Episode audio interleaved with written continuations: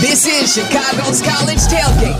Tailgate with Shea Norling and Tyler Aki. Shea and Tyler on ESPN Chicago. Welcome into Chicago's College Tailgate, the recap podcast, coming at you a little bit later than usual. Usually we'll Why spit is these out on Mondays. I, I was out at a wedding in North Carolina. Really, it was a a wedding trip. It, it was a golf trip masquerading as a wedding trip. Um, I went down to the great state of North Carolina, played lots of golf, had a wedding on Sunday as well. So uh, I, I was flying during some of the the late window of college football, but I got back. I, I probably logged back into the college football day about halftime of, of Louisville and Notre Dame. No, you didn't miss So a I ton. Yeah, I didn't miss a ton. I saw my my Syracuse Orange get absolutely curb stomped by by North Carolina. Drake Maye, what uh, he is he is something. He is, Is- something. He is can he play him? football. Um, but yeah, no, it was uh, it was a great time down in North Carolina. This is not college football related, but I am, uh, despite being a fall wedding guy, my Mm-hmm. anniversary is in October. I am anti fall wedding for other people. Like Mm-hmm. I planned mine around the bye week of Michigan State, and it was on a Saturday. Shrewd you, move. You had a Sunday wedding in the fall, and I Mm-hmm. need to know how you navigated the football aspect of this. Okay, so Because that was a pretty good NFL slate on it was, Sunday. It was. And the guy that I went down there with, he is a Jets fan. So the Jets were in that late window playing the Broncos. So we, we watched the entire because the wedding wasn't until 4:30 local time, which is the 3:30 Yeah. central time. Um, so I didn't miss anything in the noon window. It was great.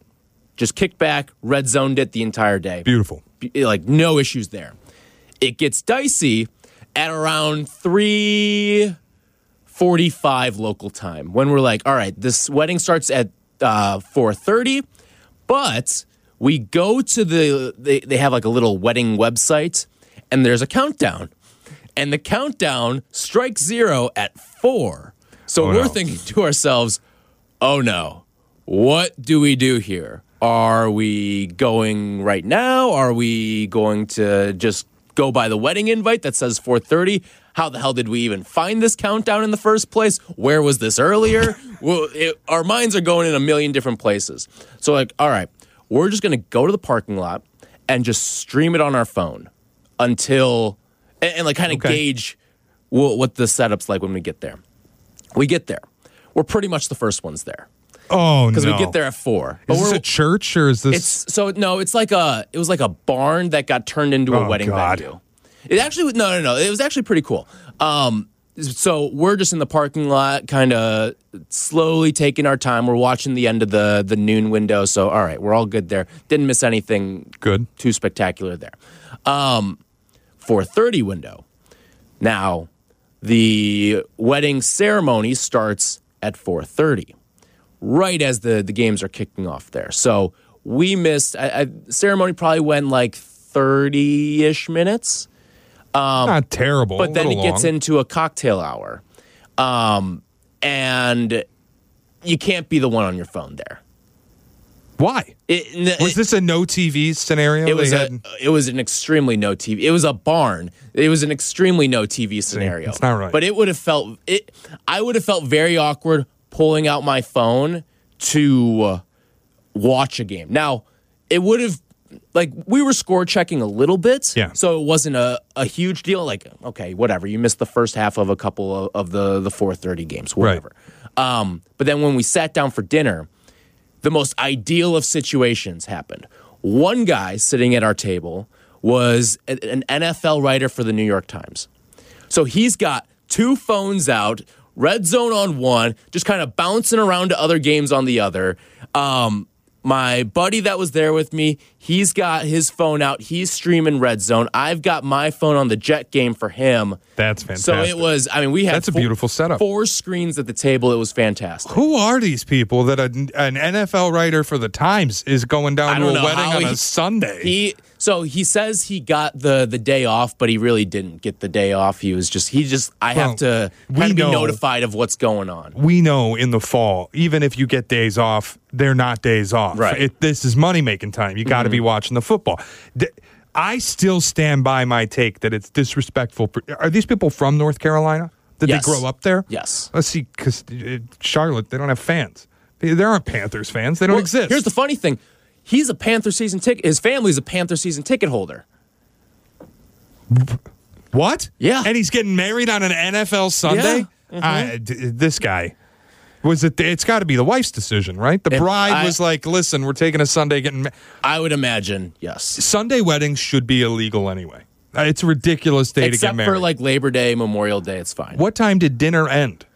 If the wedding Everything- started at Well, four thirty, okay. it was a half hour. You got a cocktail hour. I'm guessing you didn't eat until seven. No, well, everything was pretty quick. Like they kind of ushered us out of there at a, at a decent hour because it was yeah, a Sunday. It's a Sunday. It's a Sunday. a ludicrous day to get married. So So- were people getting drunk? What is the party atmosphere like? it, it was not a big time party atmosphere. And, and listen, like for my purposes of football watching, fine with that. Yeah, Had an early okay. tea time the next day, fine by me. So I got home and I would say I caught probably 80 to 85% of Sunday night football too. oh, that's pretty good. So That's I, a terrible game. It was a terrible you Could game. have caught zero percent of it. You would have been fine. Yeah, but uh, I at least wanted to see the Niners because, like, so e- even though like, like if the Cowboys were, I just wanted to see like whatever team came out on top. I wanted to see them functioning against the opposition in that game. Fair. So, um, seeing the Niners operate like that was awesome. They're but yeah, I so caught, good. I caught maybe even ninety percent of the game. I'm trying to think of how much I really missed. So overall, good experience. The Sunday wedding. navigated it perfectly fine. Good for you. Yeah. I was worried. I didn't know if you were going to be able to get I through would say it the only the only thing I really cared about missing was the uh, Vikings Chiefs game.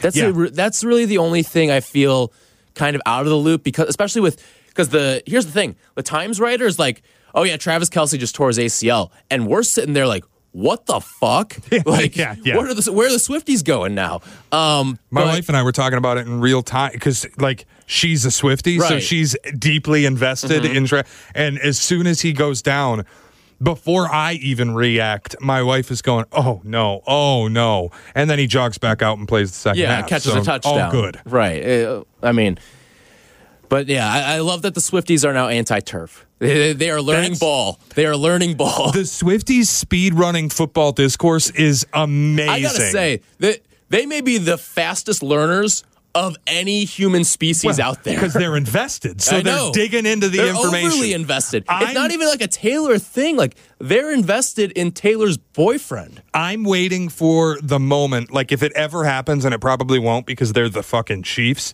But like, I need the Swifties to have the uh, uh, exposure to like being down nine and whether you go for two or not. If I see a Taylor Swift account. Down 14, go, go- for two. Right, going, we got to go for two, scoring down 14. I'm going to lose my mind. That will be the end of the Swifties speed running NFL discourse. Wait till they learn EPA per play. Oh, dude, it's going to be Travis Kelce. You should just target him 15 times a game. His expected points added per target. I would lose my shit. It would be amazing. It would be the greatest thing to happen to football, I think. All right. Shall we get into the, the college football here? Because it was a, a, a fun day of college football. It's We been saw- a good string of weeks here. Dude, this has been one of the most fun seasons, and it's all thanks to the Pac 12, in my opinion.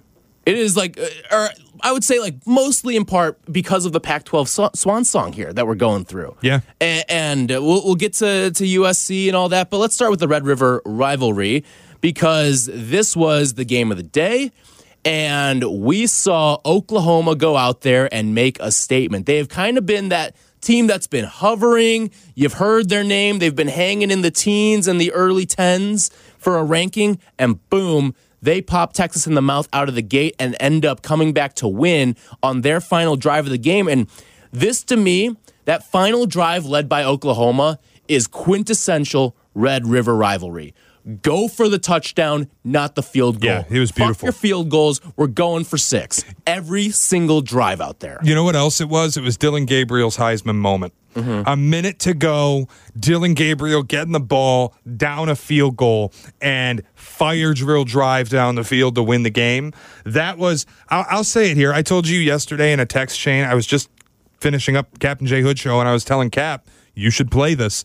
The I'm finally entering the Heisman market. We talked about it a Are lot. ya? Welcome. We talked about it a lot in the offseason, and I told you I don't like to do it in the preseason because it's just fine. so Yeah. much can happen. But now that we have certain data points, I'm willing to get into the Heisman market, and I'm taking Dillon Gabriel. And the reason I'm doing it, not because I think he's going to win, but today he's 12 to 1 basically anywhere you look. And we were talking about this a couple weeks ago when he was 25 to Yeah, 1. there And we thought, uh, like, look at his numbers for the year. Like, if he goes out and makes a statement against Texas, he really puts his name on the map. We were ahead of the curve. And now you look at Oklahoma the rest of the season plays nobody. They're going to be mega favorites in every game until the Big 10 or Big 12 title game when they inevitably see Texas a second time. But the rub is in the Pac 12 where all the Heisman favorites are located except for Drake Maye who is kind of a little bit behind his just numbers aren't as good Yeah. as you. The, the yards are there.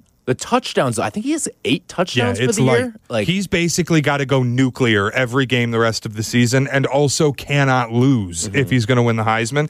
Because if you go back and look, ever since the playoff began, the only player players to win without making the playoff are Caleb Williams and Lamar Jackson. We know Lamar broke virtually every record that mm-hmm. exists in college football. It was always going to be Lamar, and Caleb was on the doorstep of the playoff. His defense just gave out in a Pac-12 Yeah. title against Utah. which Maye could do that. Maye could do the my defense sucks. Yeah, but I. But then again, so could Caleb Williams. Right, and you have to be on the doorstep of the mm-hmm. playoff. Look, I think look ahead. I think they've got a really trappy game against Miami this weekend. We'll see if mm-hmm. they come out of that. But my point is, you go to the Pac-12. Penix and Bo Nix are up in the favorites. They play each other this weekend. Yeah. One of them has to take a loss. One of them is going to fall in the Heisman rankings. The other's probably going to become the favorite. Caleb Williams going to Notre Dame as an underdog, and we've seen that defense play. You had to survive three overtime, two overtimes against Arizona. Three, right? This is a yeah, three overtimes mm-hmm. against Arizona. This is a a two, three loss team. Once they really start digging Yeah. into the Pac 12 schedule, you'll play Washington, you'll play Utah. You got to go up to Eugene and play Oregon. They're not getting out of this season clean. They're not making the playoff. And Caleb's not going to have the historic record breaking numbers he'd need to have to win it a second time. I just think if you look at this, Dillon Gabriel not likely to take a loss until the conference title game and could win that game it feels like 12 to 1 you're getting an enormous edge on the number. Next week he could be the second or favorite to win the award literally by next weekend because of what the other quarterbacks have I against mean, we're going to see probably multiple five touchdown games from this guy the rest of the way just because of what the schedule is. and if you get Dillon Gabriel at 12 to 1 today and next week he's plus 180 and you feel like, well, hey, now I'm going to hedge with whoever won in Oregon, Washington, or whatever you want to do, you can hedge out of it however you want and have a great time. But I just, you have to bet this today. Like, I'm giving you an inevitable Yeah, it's now or never. crash. Mm-hmm. You don't bet 12 to 1 today. By next weekend, it's gone. Dillon Gabriel's going to be either first, second, or third to win the Heisman by next weekend. You're getting an inevitable line crash, and then you can hedge out of it in whatever way you want. I just think this is a free opportunity to beat the Heisman market. Right. So looking at what the odds are now, Penix is your favorite at plus 220. Caleb Williams plus 250. Bo Nix 6 to 1. There's where you find Dillon Gabriel at 12 to 1. JJ McCarthy 17 to 1, as is Jordan Travis. Drake Maye 20 to 1. And then you get your first position player, your first non quarterback, uh, Brock Bowers at 25 to 1. I think everyone else, I don't see someone emerging outside of this pack here. I Yeah. mean, I'm And trying the- to talk myself Pac-12 into anyone here, but I don't. Uh, Like, as much as we love the Pac 12 and how fun they've been this year, they feel destined to cannibalize themselves. They're Yeah. all mm-hmm. so good. Like, Right. And they, they all play each other. They have, it's, I was reading something this morning. In the Big Ten, it's a round robin. It's Michigan, Ohio State, Penn State. They all play each other, and whoever comes out on top is going to the playoff. In the Pac 12, it's not a round robin. It's not just USC, Washington, and Oregon. Right. There's also Oregon State that's going to play spoiler at some point with that defense and with the way their offense is starting to click. There's Utah with Kyle Whittingham, who's seemingly been left for dead after uh, the loss that they took at Oregon State, but they're getting their starting quarterback back, and they have the best defense in the conference. Like, I just think that conference is destined to cannibalize itself. And if you're looking for someone to win the Heisman, you got a team that might go 12 and 0 in the Big 12 with a quarterback who's going to have like five touchdown games the rest of the year. Yeah. I'm all in. You're right. Now, here's my looming question out of the Red River is did is the Pac or is the Big 12 somehow going to fuck itself because of this? Because these two teams inevitably meet again back in, in December uh, for the Big 12 championship. But could did that game maybe screw things up here I think for, for playoff implications of the Big 12 getting in? I think we're in the same position we were always in. I think the winner, well, because I didn't have the Big 12 in my original playoff, but I think as we move forward and you get 5 and 0 Texas, 5 and 0 Oklahoma, feels kind of likely one of those two is going to make it. I don't think either of them take a loss the rest of the way mm-hmm. until the Big 12 title. So to me, it's basically if the Pac 12 is going to cannibalize itself, the winner of that game is going to the playoff. If the Pac 12 cannibalizes itself, Like, I don't see USC escaping. I don't see USC escaping. I think Washington's going to be due for maybe this weekend. We have to talk about our little challenge bet We that's do, coming yes. Mm-hmm. up. Washington, Oregon this weekend. One of the two probably gets seen out of the playoff mix, barring like facing the opponent in a Pac 12 title game, which I don't think can happen. They still have divisions, right? North and South. I believe so. So one of them sees them their way out No, of the it's, mix. it's straight now. Well, okay. So if Washington and Oregon play again in the Pac 12 title, then you have an opportunity where you don't cannibalize yourself. If both teams win out, then they both have horrible schedules because the Pac 12 is great. That's the thing is all right. So we talked about how Oklahoma and and Texas is a preview of the the Big Twelve championship. This weekend, Washington, Oregon could be a preview of the Pac-12 championship.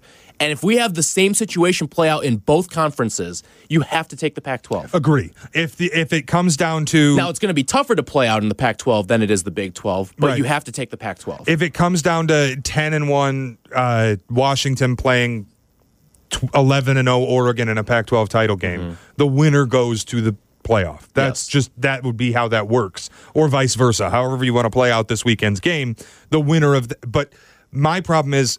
The, the conference is so great, and there are so many good defenses. Like UCLA, the defense is a beast. Oregon Yeah. State's got a great defense. Washington's got this special offense, but Oregon also has a special offense and a great defense. Utah's defense is incredible. USC has no defense, but their offense might be the best in the country. So it's like every week you're going to play somebody who's really good. And I didn't even mention Wazoo. Right. Yeah, and that they're kind of like the wild card in this entire picture here because they've got the quarterback who's emerged in Cameron Ward to be one of the top guys. You Yep. didn't see that coming at the beginning of the year, and he's now worked his way into NFL draft conversations.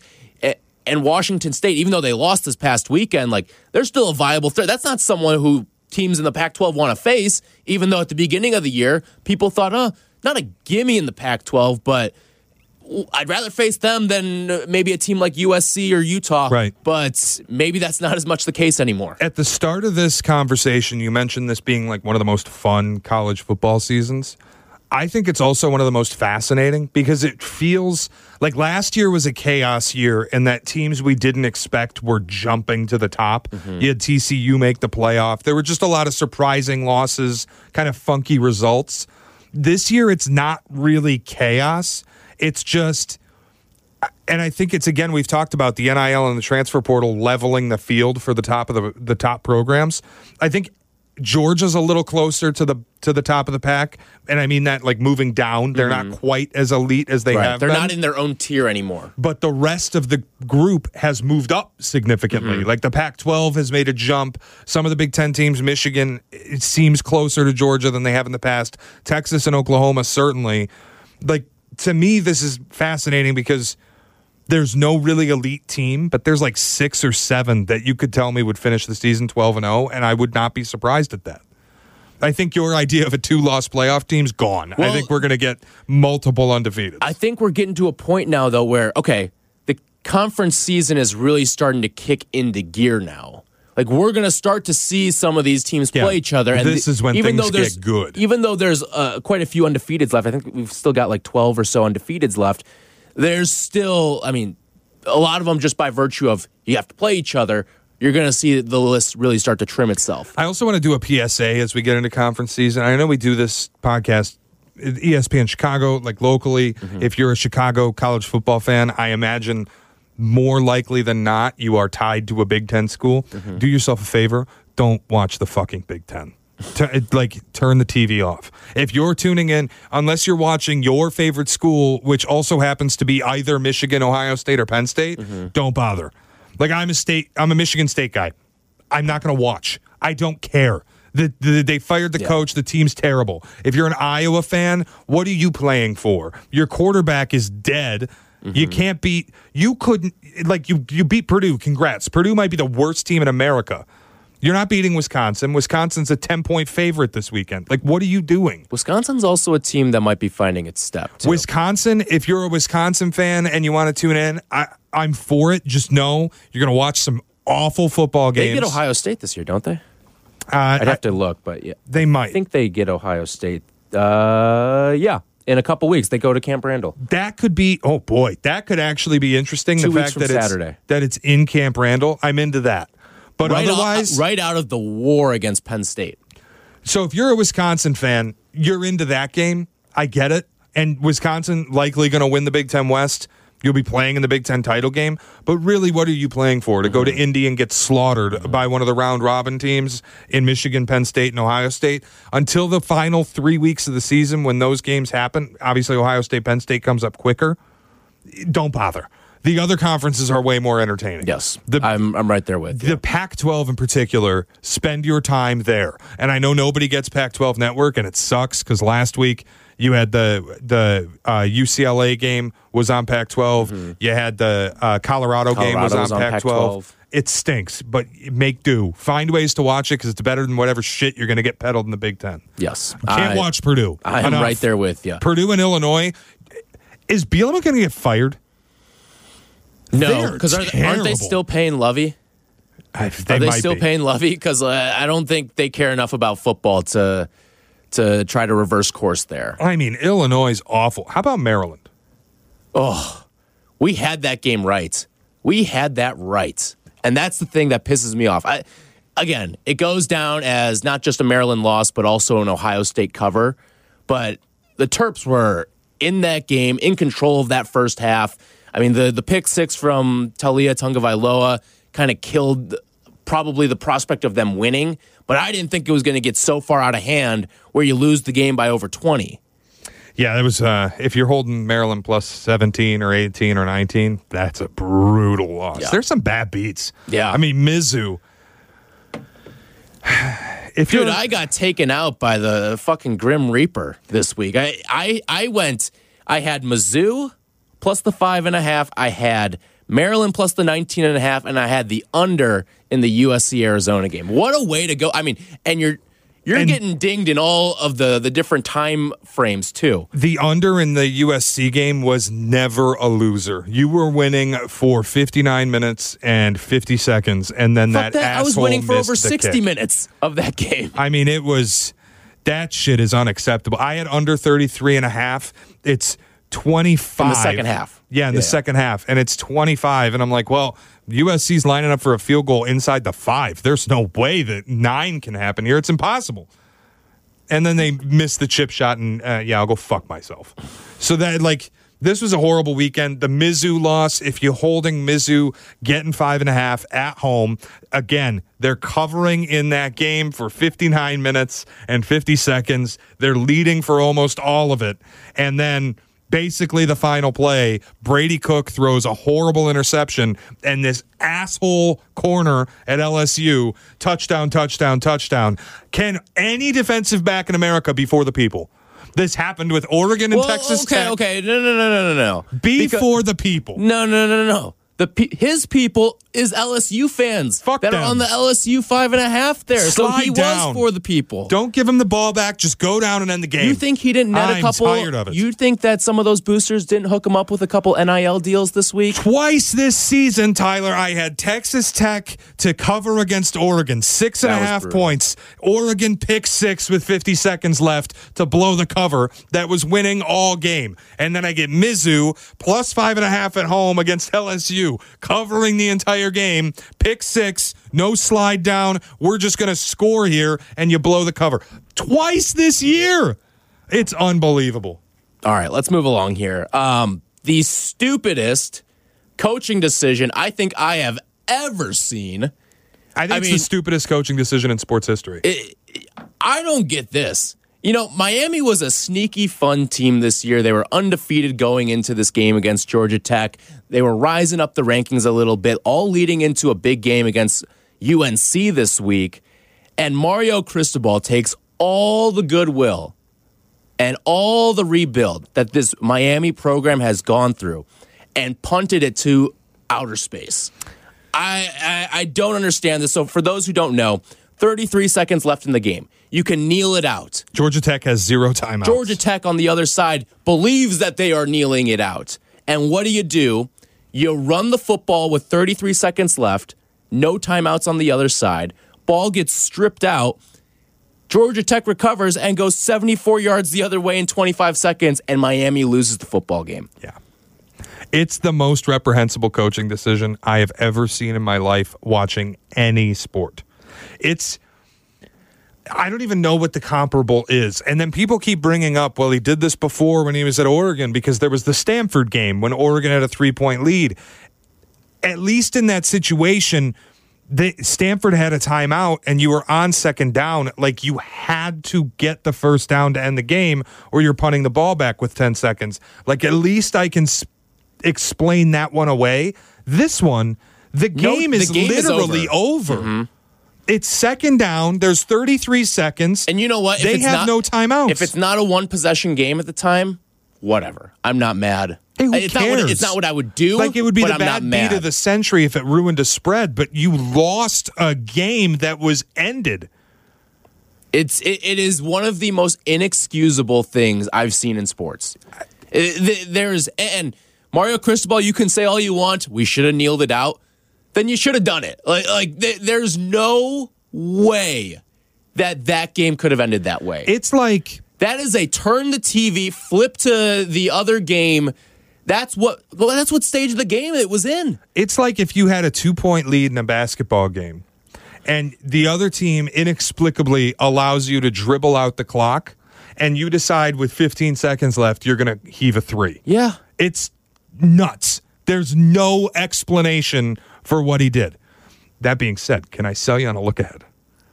Miami No, this team's dead. You don't there's no coming back from this. Miami plus 4 at North No, Carolina this week. no, weekend. no. Because here's the thing about North Carolina: they've been in a few of these sort of games where it's like, ooh, sneaky team on the other side could catch North Carolina. No, North Carolina has gone through and curb stomped all of these teams along the way, except for App State. let me give you the sales pitch and I'll let the people decide if they're interested. North Carolina, kind of a suspect secondary. We know Miami can operate in an air raid. They've done it. They did it against Texas A&M when they beat Texas A&M at Hard Rock. They can operate in an offense where they'll just air it out with Tyler Van Dyke. We've seen them do it.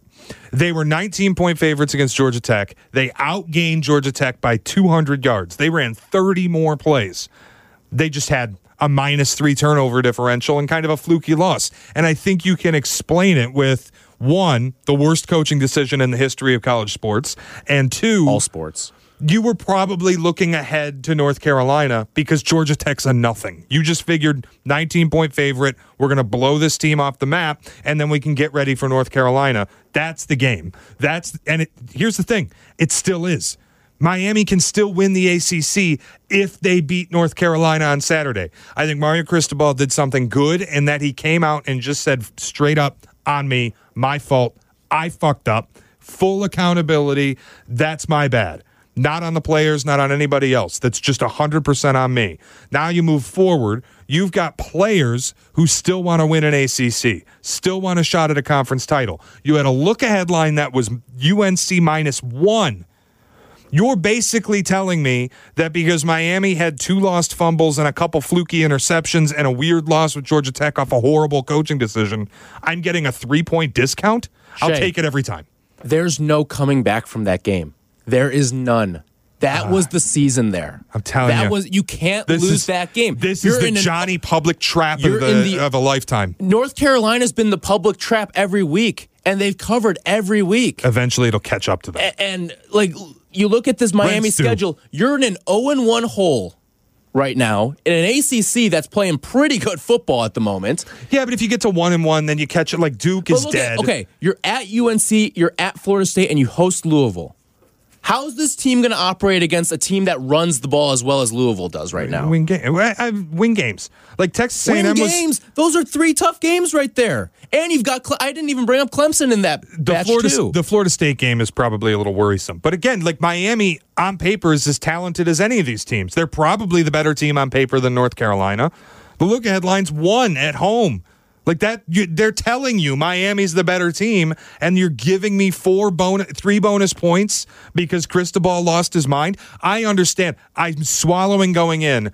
Cristobal could fuck me in this spot. I know hundred percent, but I feel like I'm getting a discount on the better team. I think North Carolina is going to be the team that's playing more with their feet to the fire in this game because they real. This is a North Carolina team that thinks that they can go to the playoff because the path is there That, for them. Hasn't that been the story like the past couple years? But And you- then things kind of fall apart. right, but you got to remember, Mack Brown is starting to get his recruiting classes into the stage where these guys are now juniors and seniors, and you're starting to work with a little more experience. The UNC game's at night too, isn't it? Uh, UNC Miami. ABC. It's the primetime game. Yeah. Here's the thing: Mack Brown at night the past few years, not great. Remember, Mack Brown left a game when he was calling games. It was uh, it was a Syracuse game. I'm trying to remember who they were playing, but Mack Brown. It may have been the. It was no. It was the Syracuse Louisville game where Lamar Jackson did the hurdle, the famous hurdle, and Mack Brown left early because the game was taking too long. Yeah. He had a flight. Well, and you know, little he's an older gentleman, get a little Mm-hmm. sleepy. The night games for North Carolina have not been a great spot. Well, Mack Brown decision making Mario goes Cristobal out the window. Mario Cristobal showed that age is no factor Well, when it comes to sleepiness in night games. the coaching mismatch might just be like a you know wash, wash. on this one. and then we're down to yeah, okay. Um, but not like Either way, I think- exciting game. Yes, exciting game, no doubt. Th- This is a great weekend slate that we've got too. This is one of the better ones that we've had all year coming up. But um, okay, so that's the Mario Cristobal stuff there. I want to get into Georgia as well because Georgia goes out, beats the brakes off of Kentucky, and has Georgia because of that result now changed your mind about who the number one team is? Ha- Yes. Have have they put themselves into yes? It was always us all along. We are the number one team. Yeah, the, Georgia to me is firmly number one. Like I had, I put the money on Georgia minus 14 and a half in the game. did. I mm-hmm. felt like this was the spot where, look, everybody's telling you how pretty you aren't. And maybe it's time you lock in and you just kill somebody. And Kentucky's coming to town and everybody's telling them how cute they are. And they took Kentucky's head off. That was a murder at Athens. At Mm-hmm. One of the best games Carson Beck's played it- too. To me, that's it's a little bit like when Michigan goes to Nebraska and just throttles them in Lincoln. And then you go back on the road to Minnesota and you throttle Minnesota. I don't really care about the non conference hiccups anymore. You're showing me you are who we thought you were. I'm good with it. Georgia then go, hosts Kentucky, a ranked opponent, and cuts their head off 51 to 13. Um, Georgia's the number one team in America. I- and you know what? Brock Bowers might be the best player in America. Yeah, I, I can get behind you on that because he what he does at the tight end position that was always kind of my pie in the sky dream for the the Bears with the two first round picks for this upcoming draft was if Fields worked out and you didn't have the first overall pick and and Caleb Williams was off the table here in the discussion. Brock Bowers was the guy I wanted because you look at these high operating offenses now, it's the difference making tight end, and Brock Bowers is exactly that and then some. But I'm still with Michigan as the number one team in the country. I can't look past all of the hiccups because you've had some conference hiccups too. You had South Carolina, South Carolina and Auburn. and Auburn. Like those were games that where you trailed by double digits in, and I can't look past that quite. I'm not going to sacrifice your entire body of work over one game. It was a super impressive performance by Georgia, no doubt about that. They kicked the living hell out of Kentucky, but Michigan's done that every single game so far. My issue, and it's funny because the SEC conference schedule is shorter. Georgia's actually playing people. Like the Big Ten is so dumpster trash that like you're supposed to be beating the brakes off of Nebraska and Minnesota. And I know Georgia is supposed to be doing that to Auburn, to Auburn and South, Carolina. But then when you do it to Kentucky and kind of remind everybody who you are, I'm willing to go, okay, we thought that was the best team in the country. They just proved it. To me, that it, I would have the number one. And Texas, like going into last week, I thought Texas was the best team in the country and could have been ranked number one. I gave you Michigan as my number one ranked team, but Georgia takes the reins back. Like Texas losing to Oklahoma in the Cotton Bowl. Yeah, that that yeah, no doubt about that. Like Texas, I, I, do actually. I meant to ask you this out of our conversation with the Red River rivalry. Like, where, how do you look at Texas? I know we're both kind of in agreement. Like, that's a team that is still going to go undefeated the rest of the way, and then whatever happens in the Big Twelve yeah. championship happens. But what's your overall outlook moving forward with Texas because I, I still think, th- I mean, that's a game that Texas had. And, and you thought that on the heels of what their defense has done all season long, they could at least force a field goal and send that game to overtime, and then you're playing 25 yard fields there. It wasn't Sark's best day. You get a little back, bit back down on Sark again. Uh, but I still think, look, Texas is so talented. They yeah. run the ball so well. I really like Quinn Ewers. I know he had a couple bad plays in the first half. The interception early was horrible. But honestly, you go back and watch that game a second time. I thought Quinn Ewers was awesome. Like, awesome. And Dillon Gabriel was really good. I think Dillon Gabriel's a better Heisman candidate. I think Quinn Ewers is still a top three pro prospect. Like, to me, Texas and Oklahoma are kind of the same, and that they're both in the five to seven range. And the winner can boost themselves into the top four. How about this? I've got the the playoff odds, odds to make the playoff here. Texas currently at plus 185. They are behind Georgia, Florida State, Michigan, Ohio State, Oklahoma. They are ahead of Oregon, Washington, Penn State, USC. Well, if you want to look at it like in terms of what this market will look like at the end of the year and not what it looks like today, you can lop off one of Michigan and Ohio State because they are going to play each other and eliminate the other. Right. So, like, I kind of go, they're really only behind Georgia and Florida State.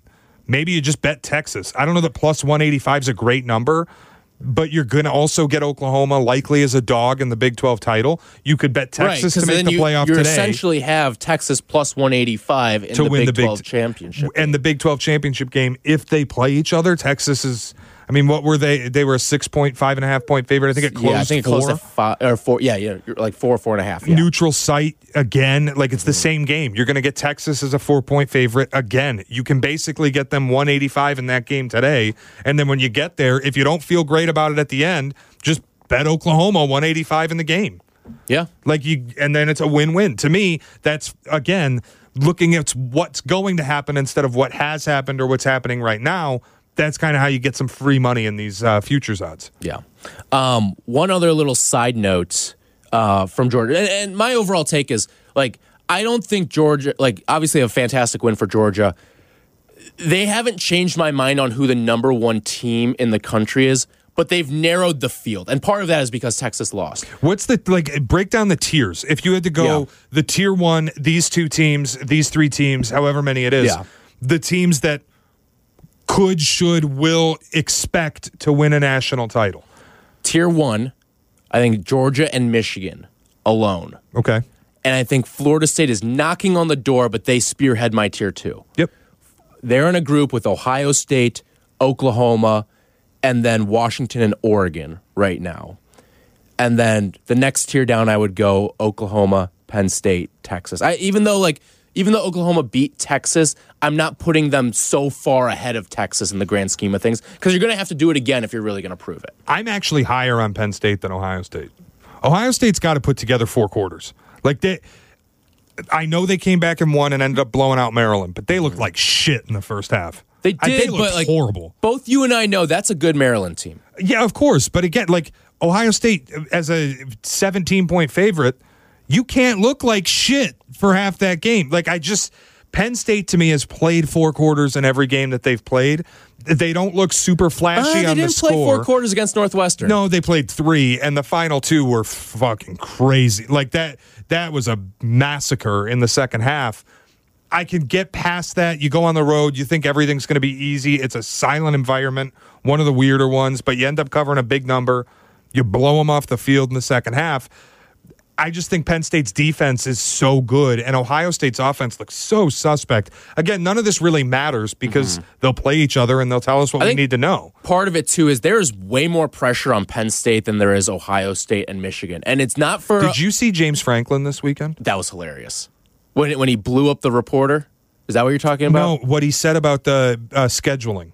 No, I did not see that. He was asked why is the uh, like basically the question was why does your non-conference schedule suck? Mm-hmm. And his answer was there's a team in this conference that's buying out of contracts. We got to do everything we can to be undefeated. Yeah. Like double middle fingers directly to Jim Harbaugh. I was like that's that's fantastic. So Kudos, I just this is total sidebar. I've got another coach talking shit that I want to get to. too. Kudos James Franklin. Now we know why he's going for style points and blood Yeah. in every game. Right. And that's a guy who knows the number every single game. Yeah, and we awesome. love it. We love it. Um, but no, I, I think there's way more pressure on Penn State in this little three team round robin of Ohio State, Michigan, and Penn State. There's way more pressure on Penn State than any of the other two teams there because the other two teams have a legacy built within the playoff already.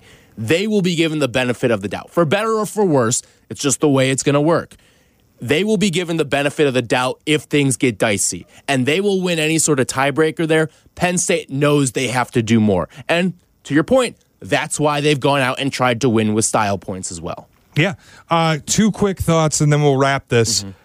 Louisville, Notre Dame. I have Mm-hmm. got a that. question about Lou- can Louisville win the ACC? Th- There was some talk preseason. We talked about it in the ACC preview. Yeah. This Louisville team's not some sleepy thing. They're kind of good, and now they're showing.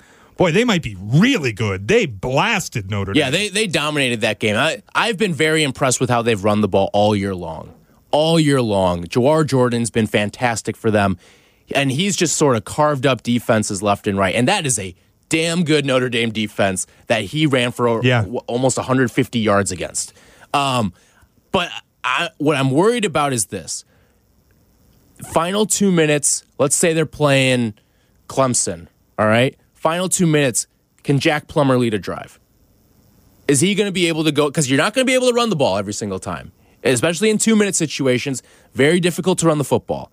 Are you going to be able to go out there and win a, uh, win a game because of your quarterback leading a drive at the end? That I think that remains to be seen. They have to get in those situations. Like the NC State game they was a total against uh, slog. Georgia Tech Yeah, early but on, in this, but it's it's Georgia, Georgia Tech, Tech. the we, opening week. we might again. It's a team like can they make the playoff? I don't know.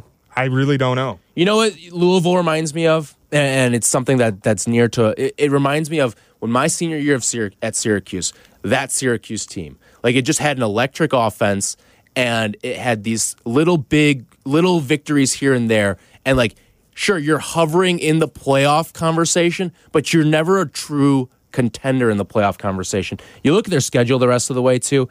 It's nothing really to write home about. And I mean, you want to talk about one of the big benefactors of this new uh, ACC in terms of you don't play everyone in your divisions, the breakaway from the divisions. They don't play Clemson. They don't play Florida State. In years prior, they would have had to play both. Um, I want to pull the curtain back just briefly. I don't want to get in trouble. We've got people waiting to do Coach Eberflus, and I know you've got to get on a remote, so I want to get a last minute thought out. Got it. USC fucking sucks.